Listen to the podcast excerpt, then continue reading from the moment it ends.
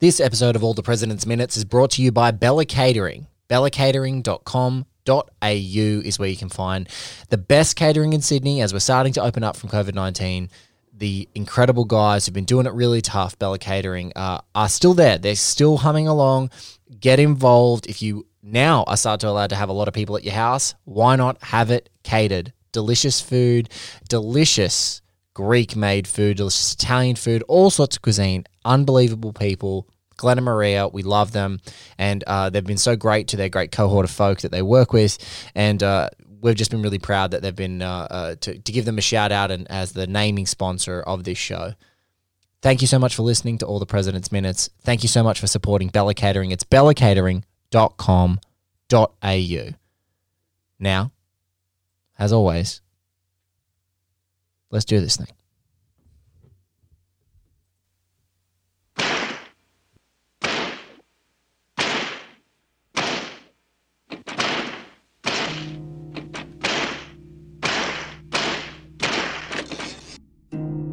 I want to thank you for letting me be on this, uh, be part of this conversation. Let me be clear. Uh, the president just used a Bible, the most sacred text of the Judeo Christian tradition, and one of the churches of my diocese without permission as a backdrop for a message antithetical to the teachings of Jesus and everything that our churches stand for. And to do so, as you just said, he sanctioned the use of tear gas by police officers in riot gear to clear the churchyard. I am outraged. The president did not pray when he came to St. John's, nor, as you just articulated, did he acknowledge the agony of our country right now, and in particular that of the people of color in our nation who wonder if anyone ever, anyone in, in, in public power will ever acknowledge their sacred worth, and who are rightfully demanding an end to 400 years of systemic racism and white supremacy in our country. And I just want the world to know that we in the Diocese of Washington, following Jesus and his way of love, do not, we distance ourselves from the, from the incendiary language of this president. Uh, we follow someone who lived a life of nonviolence and sacrificial love. We align ourselves with those seeking justice for the death of George Floyd and countless others through the sacred act of peaceful protest. And I I just can't believe what my eyes have seen tonight. Ladies and gentlemen, welcome back to All the President's Minutes. I'm your host, Blake Howard. Joining me today is a friend, um, an, an, editor, and a writer that I really admire, and uh, the founder, the engine, the perpetual movement machine inside Vague Visages, also senior writer at Screen Rant, um, and a contributor to, you know, I think if you can be in the peer group of rogerebert.com or Ebert Voices, as they call themselves occasionally, um, I, I, think that is a very special uh, cohort to be a member of. Um, but he's just a great film mind, and uh, he continues, for whatever reason, to allow me to write for his drastically awesome publication turned film social media site, Vague Visages.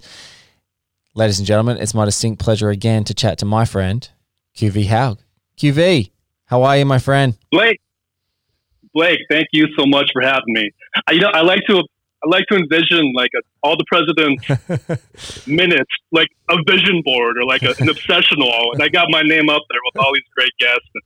It, it's really an honor. Thank you so much. That's that. You know, you talk about that's like when people see the garage open in True Detective, and you see Rustin Cohle, played by Matthew McConaughey, walk in, and there's just this creepy corkboard that has things like Yellow King and Carcosa and pictures. And Woody Harrelson as the audience, I feel in that moment is like, oh my God, this guy's crazy. He's lost it.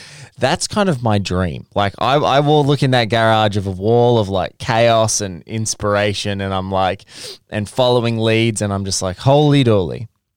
This is, this is these are my kindred spirits. You know, Blake, it's the same for me with here in my one bedroom in Fargo running running my site. It's just like a beautiful chaos. You know, it, somehow it, it, it comes together in the end, and I uh, admire what you do. So thanks again. You're welcome, my friend. And uh, look, congratulations for folks if you haven't. Uh, if you haven't stumbled upon my work in Vague Visages, um, you should just go check out the site. Uh, it is now a subscription site, but it really does, for exceptionally reasonable prices, have some of the best voices uh, in in really in film criticism around the world that are contributing, and it's a growing entity. And and right now, more than ever, um, you know, for the for the small couple of bucks that you can subscribe to the mag, uh, it's uh, it's it's giving you a lot of bang for your buck including some of the great guests who have actually been on this show, contribute to Vague Visages as well, which is cool. And occasionally I get to come on there and talk about the apocalypse or mental health in movies and uh, do some other cool stuff. So that's very fun for me. Yeah, I'd love to have you more on the site in the future. You know, the, I just started the subscription on May 5th, was actually my 40th birthday. Well, and happy running- hey, happy birthday. May 1st was my 35th birthday. So we are Taurians oh. together hey, happy birthday, boy! Happy belated birthday to you, I'm, I'm, a, I'm a little bit, I'm a little bit old. I feel 35. I feel maybe 30, but uh, you know, I've been running Vague from home for the last five since I was about 35, 34, and on May on May 5th, my birthday, we, we I kicked off the subscription, and so far it's been a good good start. And moving forward you know, I think we're in a good spot right now where we can progressively build a budget, pay the writers more, and just keep the site moving forward, and hopefully work with more people like yourself. So I'm, I'm excited. Exciting times, and I'm and, and and it's awesome. You know, I'm really lucky. I know kind of a couple of like, uh, you know, I know a couple of people who run publications, yourself and Garth Franklin, pretty well, and uh, and I'm always amazed by your boundless fervor and your uh, capacity to just have output, coordinate things. It's pretty incredible. So it's really cool to have you on. And uh, if you, you know, just look up QV. You can find him on Twitter at QV Hough. We, we, don't usually talk at that at the top of the show, but if you're listening, you want to check out the man I'm talking to whilst we're getting into this episode, that's where you can find him um, in amongst all the other links that you'll have off to his work.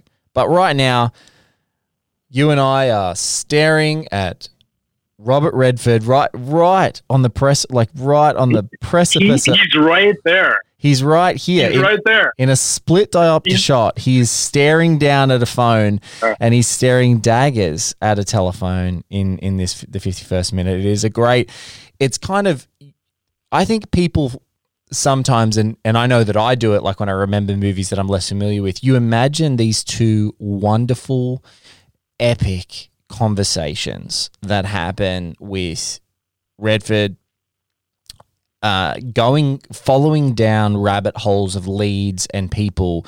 Um, and i think in your imagination a lot of the time you merge them together. So there's the early conversation where he's just drumming up bits and pieces of information. And then there's this sort of seminal one that just is a chaotic, beautiful conversation where it's got McGregor and Dahlberg and the weird and wonderful roller coaster that is the conversation as it's unfolding and then this beautiful sort of chaos and debris of the newsroom, the rest of the chaos that's going on around him that just couldn't care less what he's doing. But all the drama and the focus of, of this great minute and the way that it's constructed with Mr. Pakula and Willis and obviously Redford himself is like, we are going to hold you. We're going to be engaged on you. These are going to be single takes. You're going to give us everything you got for however long it's going to take to nail it. And so it's such a you know, both of these scenes I, I relish to talk about because I feel like even when you get done talking about them, there's just so much more. So um, before we dive into that together and this minute, and I know that you're very prepared as you always are, what's your relationship with the paranoia thriller and with, um, and particularly with All the President's Men? Well, you know, I grew up in the mid 90s. I was born in the 80s, so around 14 I started really getting into maybe my first wave of fan, the movie fandom. And at the time, my parents were divorced. My mother had moved. My sister had gone to college. My brother had also gone to the service and come back. So here's me, kind of by myself in a way. Not not not by myself, but as far as a movie fan, compared to my friends who were more we were all into sports, we're all into movies, but for me, it was a little bit more intense. You know what I mean? Yes. And so at 14, 15, I'm going to the VHS store. I'm grabbing anything I can. I'm going to visit my mom in Fargo, where I live now. At the time, I lived in small town Minnesota, about a half hour away. And so it was five for five for five. It was illegal R-rated movie rentals, and when I, in the early '90s, in terms of in terms of psychological thrillers, and this might not be a traditional psychological thriller, but there's a movie called Juice by Ernest Dickerson.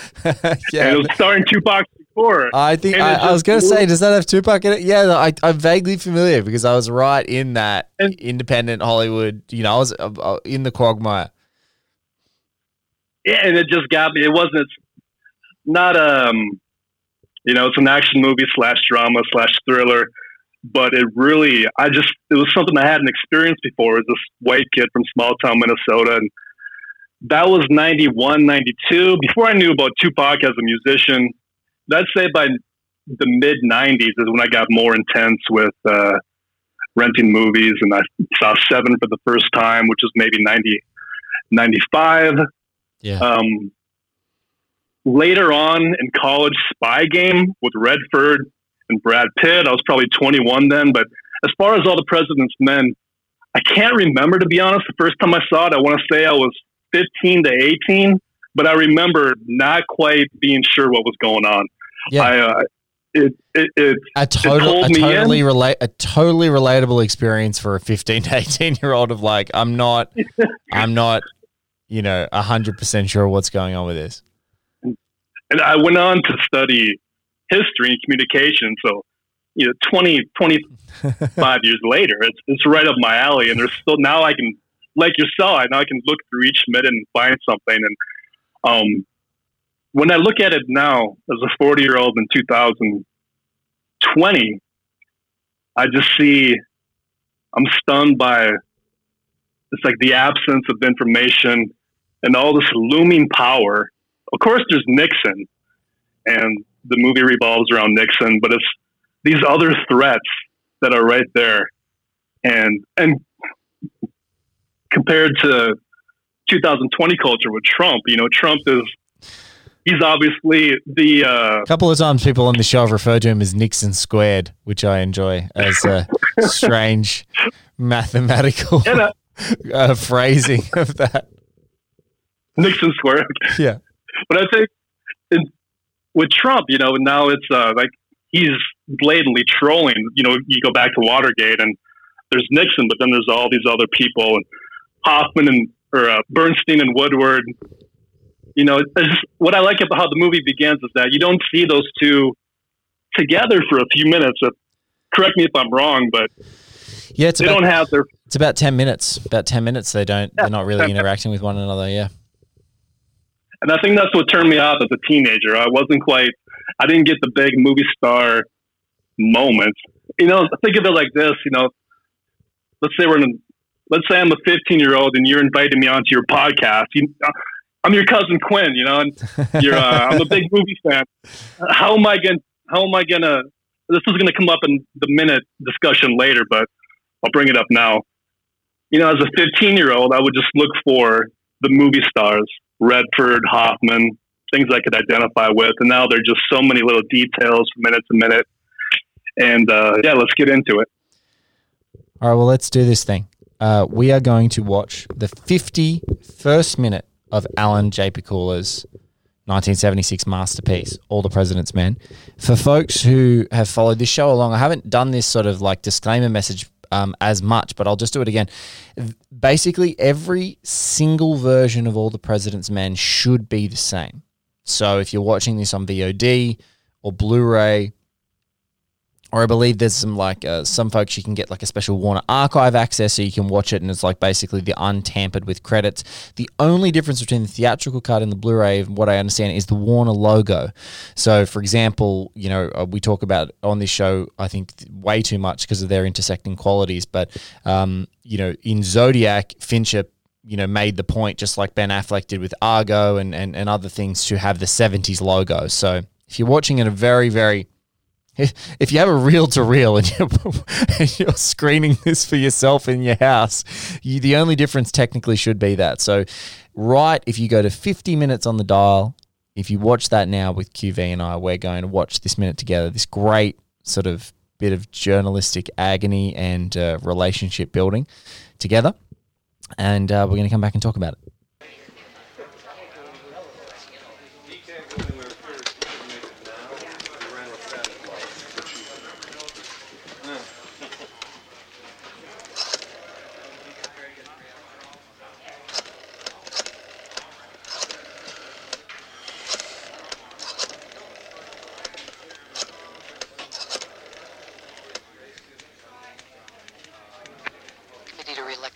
Could I please speak to Mr. Clark McGregor? One moment, I'll Thank connect you. Thank you. Yes? Mr. McGregor, Yes. this is Bob Woodward of the Washington Post. Hello. Yes? Uh, this is Bob Woodward of the Washington Post. I just spoke to a Mr. Kenneth Dahlberg, who says that he is Midwest Finance Chief. Yeah, I know Ken Dahlberg.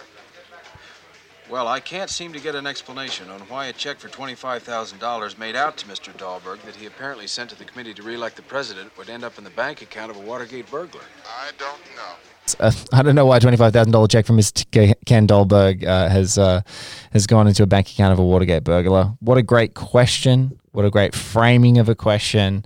It is like loaded like a weapon. Great little minute. And notice notice how how Redford speaks as Woodward. You notice that upspeak in his tone. Yes. What's the question he, he says to him? I'm from the Washington Post. Like I'm Ron Burgundy. You know, he's not quite he's not quite uh, authoritative with his his phone call, or you know, the traditional uh, newsroom the jur- newsroom journalist. You know, tell me what you know. You know, he's he's not quite sure. The second time around, he's a little more comfortable asking the question. But um, I think that you know that speaks to to Goldman's script and and perhaps working with Redford. And maybe I don't know how that turned out when they're actually filming, but it's a nice little nugget for me as to how how Redford uh, reacts to his his uh, that phone call. It's it's really good because the run up to the question you don't know if it's going to be as good as it is. Like you said, there's a hesitation in his voice. He's sort of uh, he's like, oh, you know, this is Bob Woodward from the Washington Post. It's kind of like very rote and it's not confident. But when he gets McGregor on the phone, it's this beautiful, like, I don't know. I want to use the word languid, like the way that he delivers it. It's like, can you explain to me? It's the impossible to not answer question. It's like, you know, Mr. Dolber, yes, I do. Can you explain to me? I'm going to give you every out here, basically. Can you explain to me how the $25,000 from Mr. Dahlberg got into the bank account of a Watergate burglar? And so then that person has to lie or essentially essentially perjure themselves um, on the phone to him. But but I just love I this minute particularly QV, which is why I was so excited to talk to you about it, is I love silence when you can and and people's and particularly great actors' ability to convey complex emotions and and desires in just you know he's staring at an inanimate object. He's staring at a telephone. There's a humdrum of an office. And he's taking this emotional run up to like okay I've got to I've got to make this call and I've got to skewer someone with this information. Like I have to I have to get this down. I have to get someone on the record about this. And I think what leads up to and, and what the sort of arc of this whole conversation is is that really you know, that that the formulation of that question to like get that to, to make McGregor in that moment be culpable for his answer is I think it's just such a beautiful it's like like you said it's a beautiful turn of phrase with the script it's a beautiful use of Redford as an actor it's it's a really it's it's terrific what I love, what I love now, you know, 25 years ago, I would have looked and saw the close up on Redford. I would have saw his wedding, his wedding ring. Like, oh, there's a movie star. The character's married. he, he's not quite sure what he's doing. You know, earlier in the film, you know, he doesn't even know who. Uh, I can't remember the character, but he doesn't know who like one of Nixon's Who's main Char- guys who's, is. who doesn't know who Charles Colson is, the special advisor to the president. no, he doesn't know who Charles Colson is.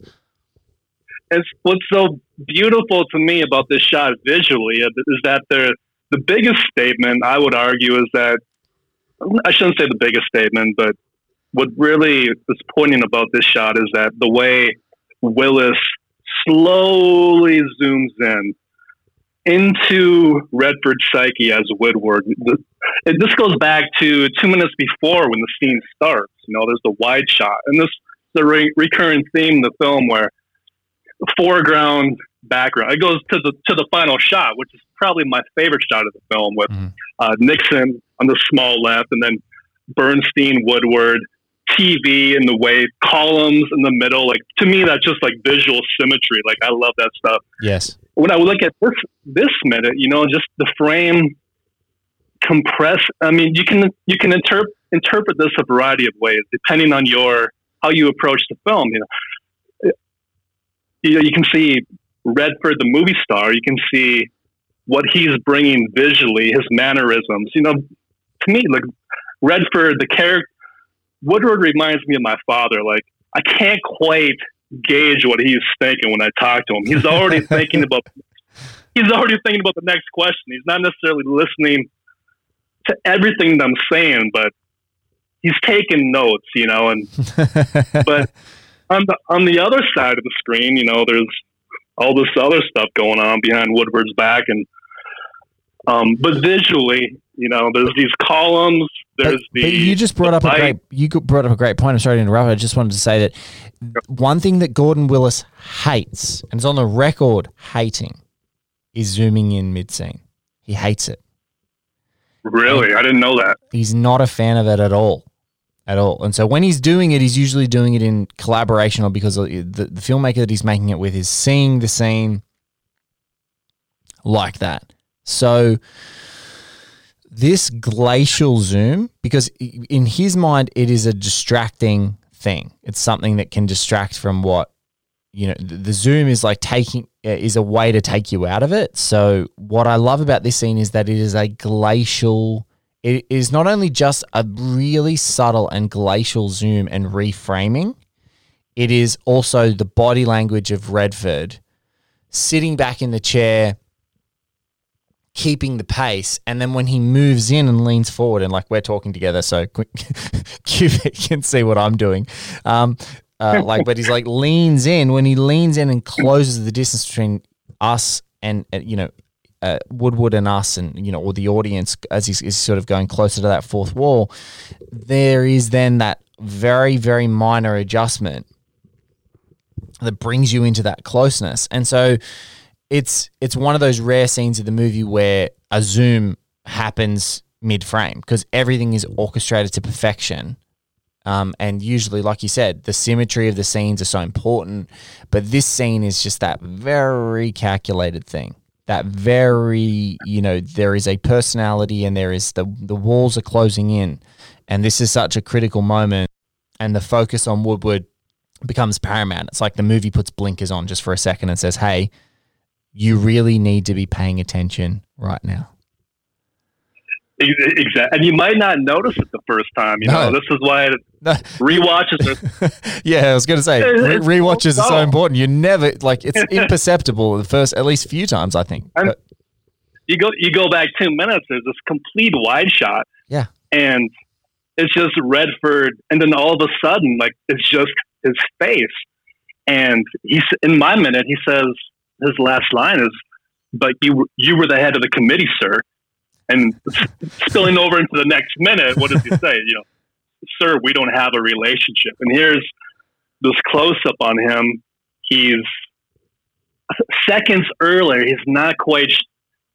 He's a little hesitant, but within this short amount of time, you know, he's he's he's connected the, the dots. And what I, what I like about Woodward or Redford's portrayal of Woodward is that he's not as showy as as Hoffman's Bernstein. You know, Hoffman's kind of gliding around the newsroom and uh, kind of knowing that people are looking at him, and he's he's got he's got this, his hairdo and his really rather tight jeans and just kind of. I mean, it's the seventies. I know, I get it, but uh, but uh, you know, I get Woodward reminds me of someone kind of from my neck of the woods, where it's they're not we're not always easy to read. You know, he's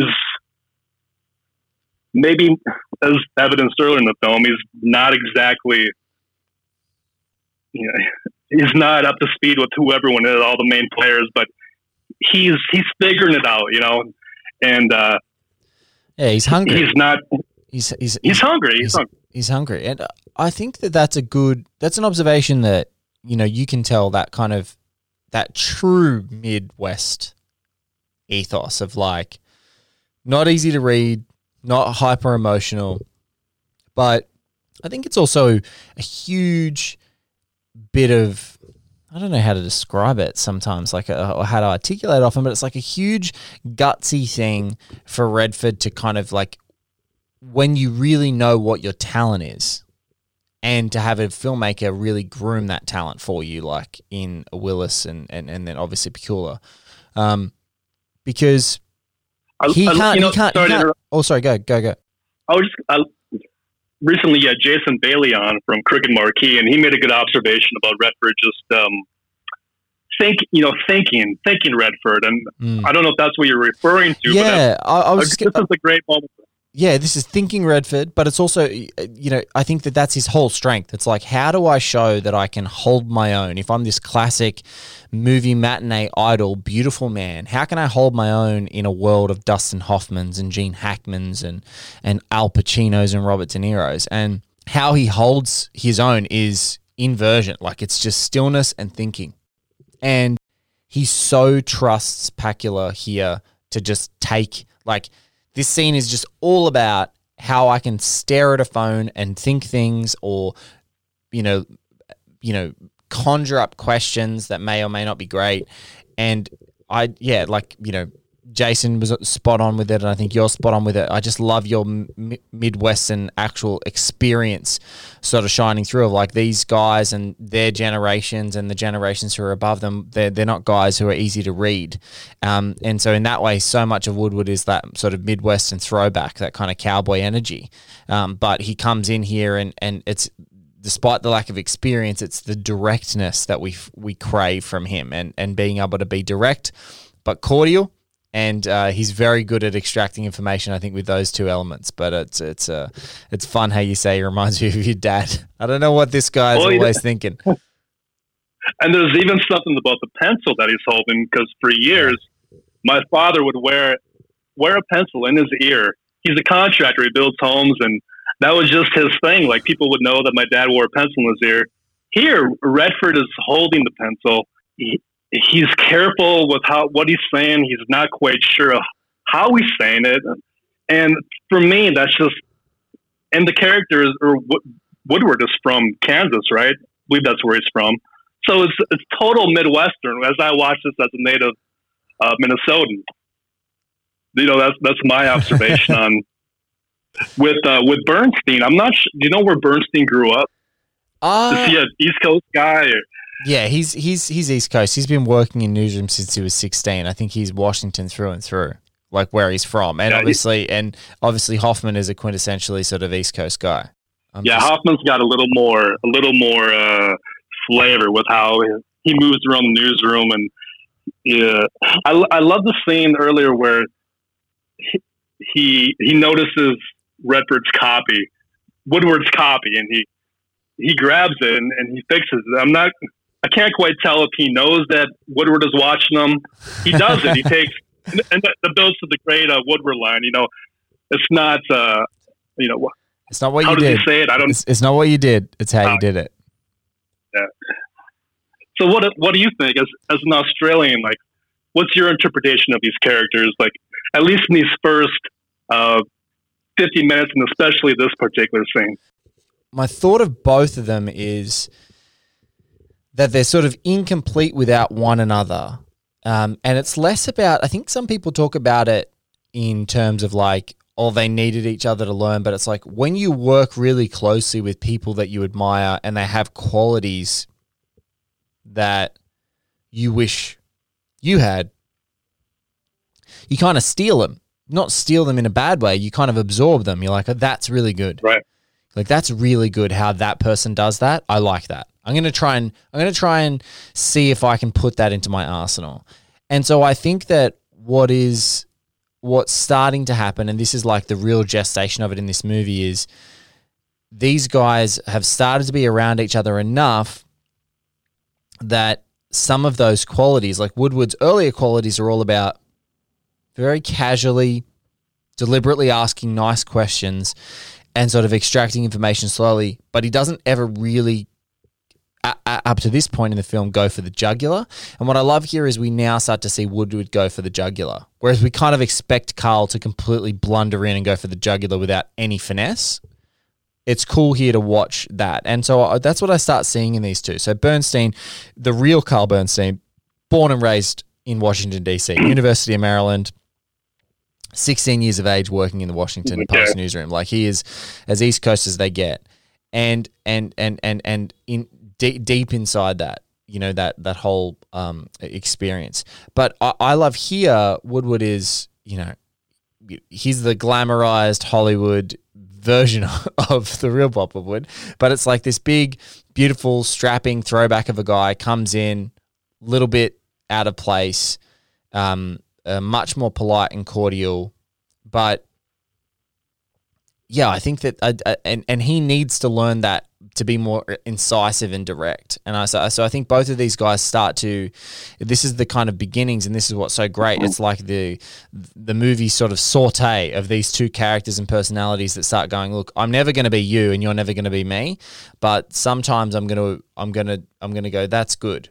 You know, and I, I've worked with many writers, or you work with people that you you know different workplaces, and if even if it's even if it's just someone you know you work in a factory and the way they drive a forklift, you're like, man, he does that smart. Like he goes that way. He puts the you know he puts the prongs up here because it's faster for him to get the forklift. You know, you're like, there's just these little touches of effortlessness and things that people do better, and so that's what I love about I love about this minute because it's so him, but it's also him starting to grow out of that green guy who had no clue Charles Colson was, and it's the guy who's starting to, you know, this is him becoming self aware and really honing his craft of like I'm going to ask really incisive and direct questions that are really hard to get out of because this is how the story breaks. And I think in my experiences as a Midwesterner, sometimes all it takes to really connect with someone from a different. Uh, for example, I lived in Hollywood when I was in my twenties, and there was this. I'm from Fargo, so people automatically think of the movie Fargo, Can't can't which help I it. hadn't, I hadn't, I hadn't seen when I moved there. Um, believe it or not, but sometimes you know people just want to know that that you're going to stand up for yourself, and that here's what I know, or at least I'm trying. Yeah, I'm doing my I'm doing my best here, and Woodward, Woodward is getting there after a rough after after figuring things out. And I like overall, I like the tone for all the President's Men, where there's nothing like you don't have the confident guy chewing on gum or eating snacks to convey that he's the confident guy. Nah. Um, well, Hoffman, you know, he's there's a little flamboyance, but it's not distracting. You know, he's he's just the guy that's been around the block. You can pick up on that.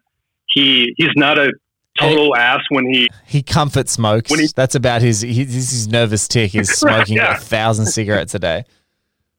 you know, I think he's just trying to figure things out in his in Yeah. his own way, trying to get up the ladder and and But it's also overcoming cynicism, right? That's the major difference. Is like Woodward can come in Yeah. pretty fresh, and you know that's Carl's biggest thing is he's got to overcome the cynicism. Imagine, and I and I find this hard to imagine myself. Imagine, you know, you and I, um, uh, passionate film fans, you know, worked in adjacent to this industry, and especially you running a publication as as you do.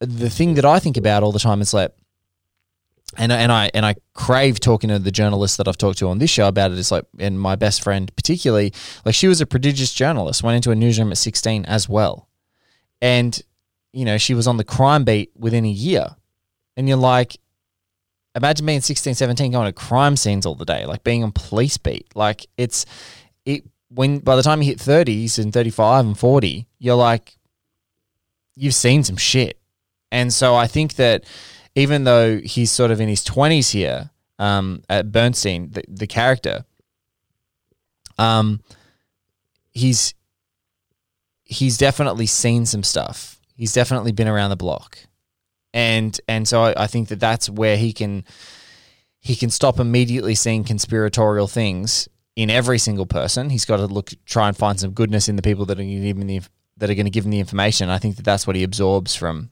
from from working with Woodward, or the Woodward that is portrayed Yeah. in this movie. Yeah, I think that time, you know, early seventies. Now, I mean, I do everything home now, online, and I've never been in the newsroom. I, growing up, I always thought about that, especially watching this movie, watching Zodiac, like, and just really get into the heart of the story. But my reality is that this is what I do now. I work from home, and I think it hard. I'm I'm not. I often get frustrated, um, just from day to just like like everyone else, just trying to get by and do your thing. But but I'm really an optimist. I just, I just try to. I think I got this from my my parents. You know, just to think about the bigger picture, which I think this movie is all about. Like what's really what's really, or at least on one level, like what's really going on Yes. you know, it's not, it's not, you know, there's Nixon, but it's also, you know, the final deep throat reveal that Jason just spoke about, or maybe that was the first deep throat scene. But the final deep throat reveal is what, you know, it's FBI, you know, there's, it's everyone, you know, that's the, and in the end, you know, the movie, the movie comes to this beautiful place where they get the job done, they're working together, and history plays out, but there's still there's still that looming threat, and that's what I grapple with. I agree. That's what I grapple with today. Just just trying to to work my t- trying to figure out how to navigate through everything and what my insecurities about what I what I haven't done, but still knowing what I can do, and then I'm at least trying like Woodward and and like Bernstein too. You know, they're all everyone's got their different story. Um, I'm here in Fargo. You're you're in Australia, but we're we're working together on this, and uh, that's that's what I, you know, from minute one, there's just it's um, I can't remember who on your podcast spoke about this, but about it being a comfort film. You know, there's so many different layers to approach this. The horror, the horror of not knowing like what the hell's going on and what can happen, but then also knowing that you're within this group and you're within these a community, and some you know a lot of people just want to be recognized as being part of a group, which is what Woodstein, which is what Woodward and Bernstein have. You know, I think that that's the like that's that great community that these guys find in this newsroom. That's one of the things that I crave when you talk about the comfort. Like, um, you know, as much of uh, I, I don't think there's more alluring a thought for me right now is the prospect of, you know, imagining all of the great people that we we know and we talk to and that you interact with on uh, on vague visages or and that I work with at, at different publications. Just imagining us all getting to work in a newsroom together.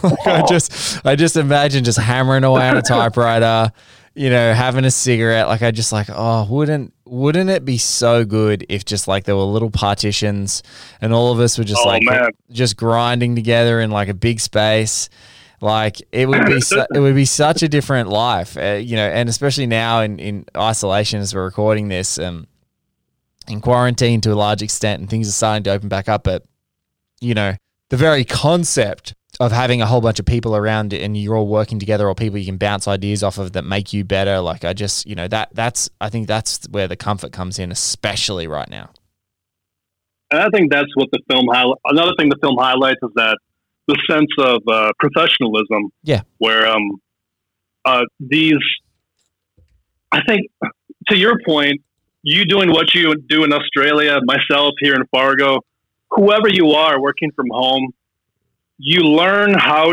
to adapt and see what you need to do.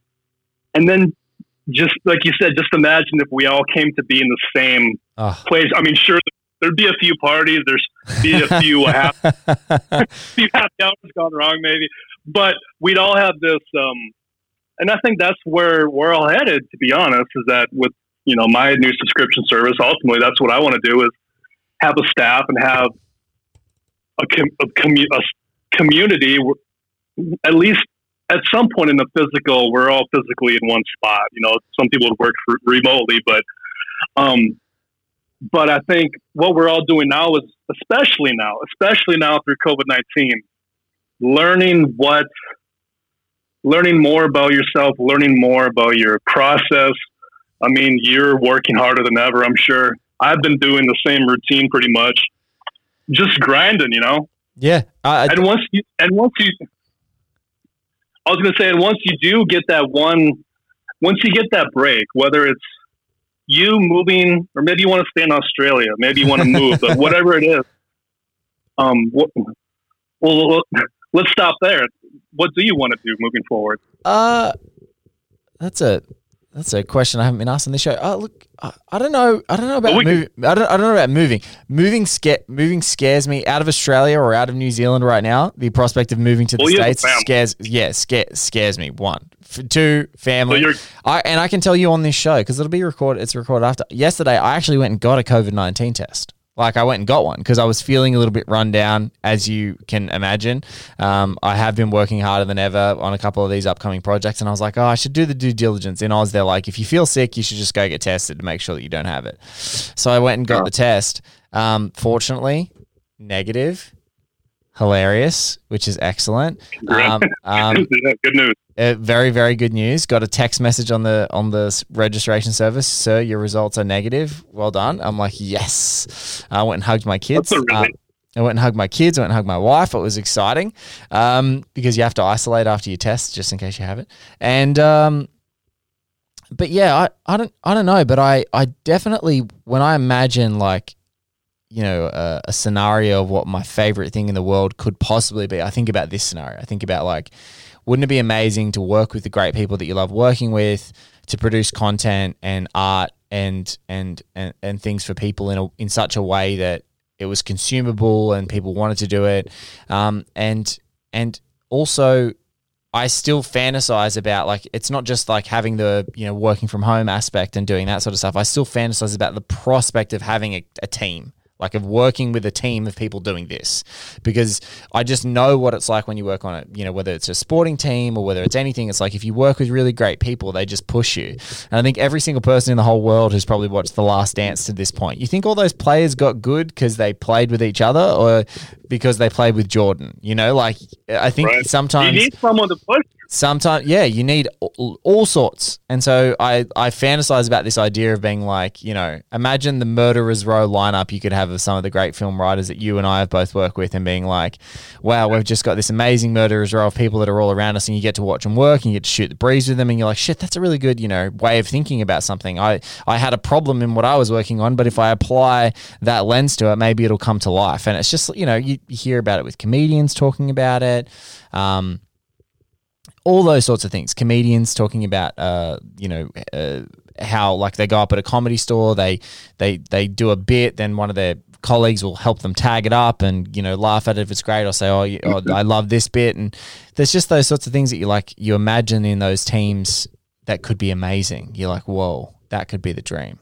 That that that's well, sorry, not could be the dream. That is the dream, but it's just like what that looks like now in post COVID time is is different. But it's always something I've always thought about. It's you know, it's and envious of places like the Ringer and things like that uh, for their for their amazing cohort of great people that work together and do podcasts and write about things that are cool and and those sorts of things. They seem to have sort of nailed it. Um, yeah, I guess that you know, talking uh, about a dream, it would be like that, like having a space, fun content, but just great people pushing each other to write really great stuff and produce really great stuff.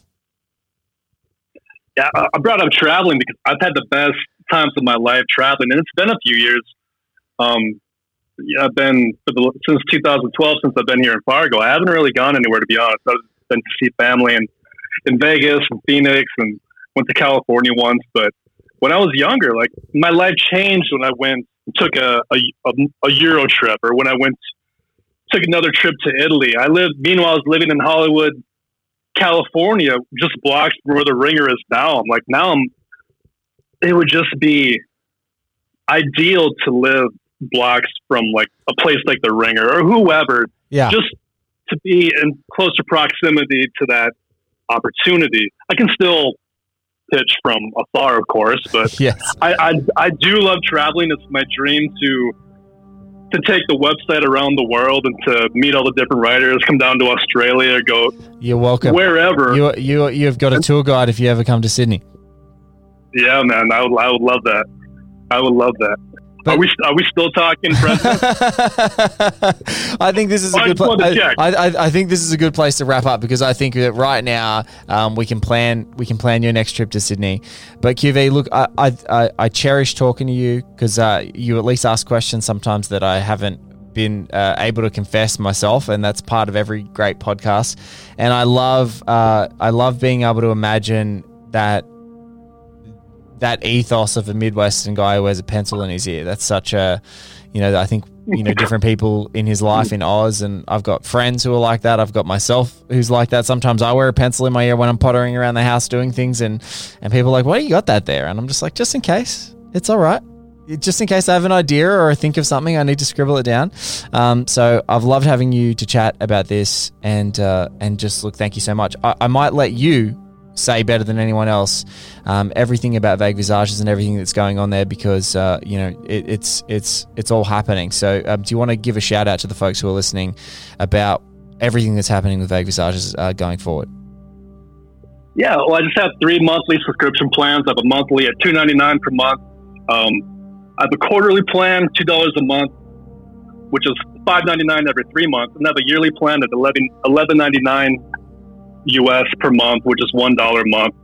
So whatever you can do, just I urge you to check out the site, see what you're doing, and um, if you like what you read, like what you see, hopefully you can support us. And regardless, uh, it's uh, I appreciate the opportunity to be on this podcast, and I appreciate everyone paying attention to my little film site from Fargo. It means a lot. So thank you, Blake. Thank you, mate. Thank you to thank you thank you for being a part of the show um, thank everyone for listening and uh, and and i just want to say a huge thank you to again uh, for your time thank you, sir. Take care. that was the incredible and lovely QV Hough which you can find on twitter at, at qvhough um, and you can go to his great site Vague Visages or Vague Visages, which is V A G U E V I S A G E S dot com. And it is now a subscription service, but it literally has an incredible array of film writing, of music writing, uh, long and thoughtful essays, terrific writers um, outside of myself um, that you should check out. So uh, please do that. If you want to support One Heat Minute Productions, the very best thing that you can do right from the start is share and like and tell people about the show. If you're having a good time listening, please share and share or like on any of your socials. We'd really, really appreciate it. Um, and uh, if you know anyone that is, you know, someone who's keen to listen or someone that you think will like the show, send them a text with a link. Uh, we're available on basically every single podcast service. OneHeatMinute.com is where you can find us. You can find everything about the show. And uh, at ATPM Pod on Twitter. We'll catch you on another episode of All the President's Minutes very soon.